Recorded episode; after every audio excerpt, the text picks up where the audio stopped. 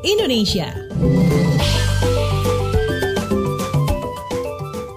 Waktunya kita keliling Indonesia di WhatsApp Indonesia. Kita mulai dari Bekasi, Jawa Barat. Persiapan kenormalan baru, Pemda Bekasi tinjau mal dan pasar tradisional. Selengkapnya dilaporkan reporter KBR Mutia Kusuma Wardani. Selamat pagi. Selamat pagi. Persiapan menuju kenormalan baru, Wali Kota Bekasi Rahmat Effendi atau akrab dipanggil Bang Pepen meninjau persiapan sebuah pusat perbelanjaan di Jalan Kiai Nur Ali, Bekasi. Bang Pepen yang juga selaku Ketua Gugus Tugas Percepatan Penanganan COVID-19 ingin memastikan para pengelola pusat perbelanjaan dan para pelaku usaha mematuhi protokol kesehatan pada masa kenormalan baru, semisal penggunaan masker, pembatasan kapasitas kunjungan tamu, fasilitas cuci tangan, dan tanda-tanda informasi untuk memastikan jarak aman bagi para pengunjung maupun karyawan pusat perbelanjaan. Ia menegaskan akan memberikan teguran kepada para pengelola pusat perbelanjaan apabila petugas-petugas menemukan pelanggaran protokol kesehatan pada tenan.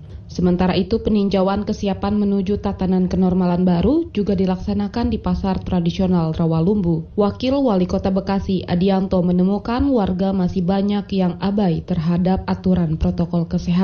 Semisal masih banyak warga dan pedagang yang tidak menggunakan masker, tidak adanya penyanitasi tangan saat bepergian, dan tidak ada kesadaran jaga jarak aman. Demikian saya Mutia Kusumawardani melaporkan untuk KBR. Selanjutnya menuju Surabaya, Jawa Timur, tingkat penularan COVID COVID-19 di Surabaya masih tinggi. Kita simak kontributor KBR Budi Prasetyo. Selamat pagi. Selamat pagi, Koordinator Tim Gugus Tugas Percepatan Penanganan COVID-19 Jawa Timur, Joni Wahyudiadi mengatakan rate of transmission atau tingkat penularan virus corona di Surabaya masih tinggi, capai 1,1.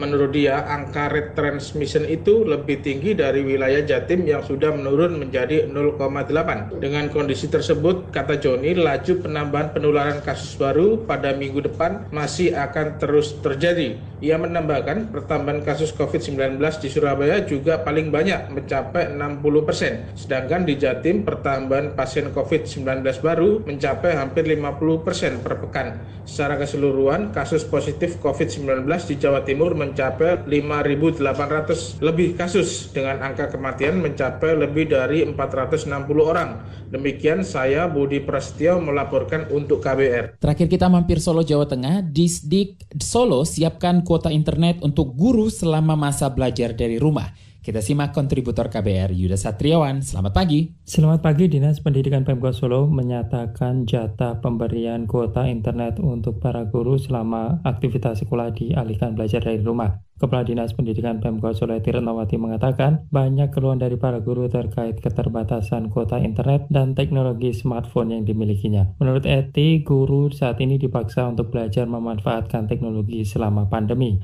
Selama hampir tiga bulan ini, sejak pertengahan Maret lalu atau awal penetapan KLB Corona di Solo, 97 ribu siswa di Solo belajar dari rumah. Kegiatan belajar mengajar dilakukan secara online, tatap muka, menggunakan aplikasi video maupun jaringan pesan media sosial. Penggunaan media online ini menambah beban anggaran sekolah maupun orang tua siswa dalam menggunakan internet. Demikian saya Yuda Satriawan melaporkan untuk KBR.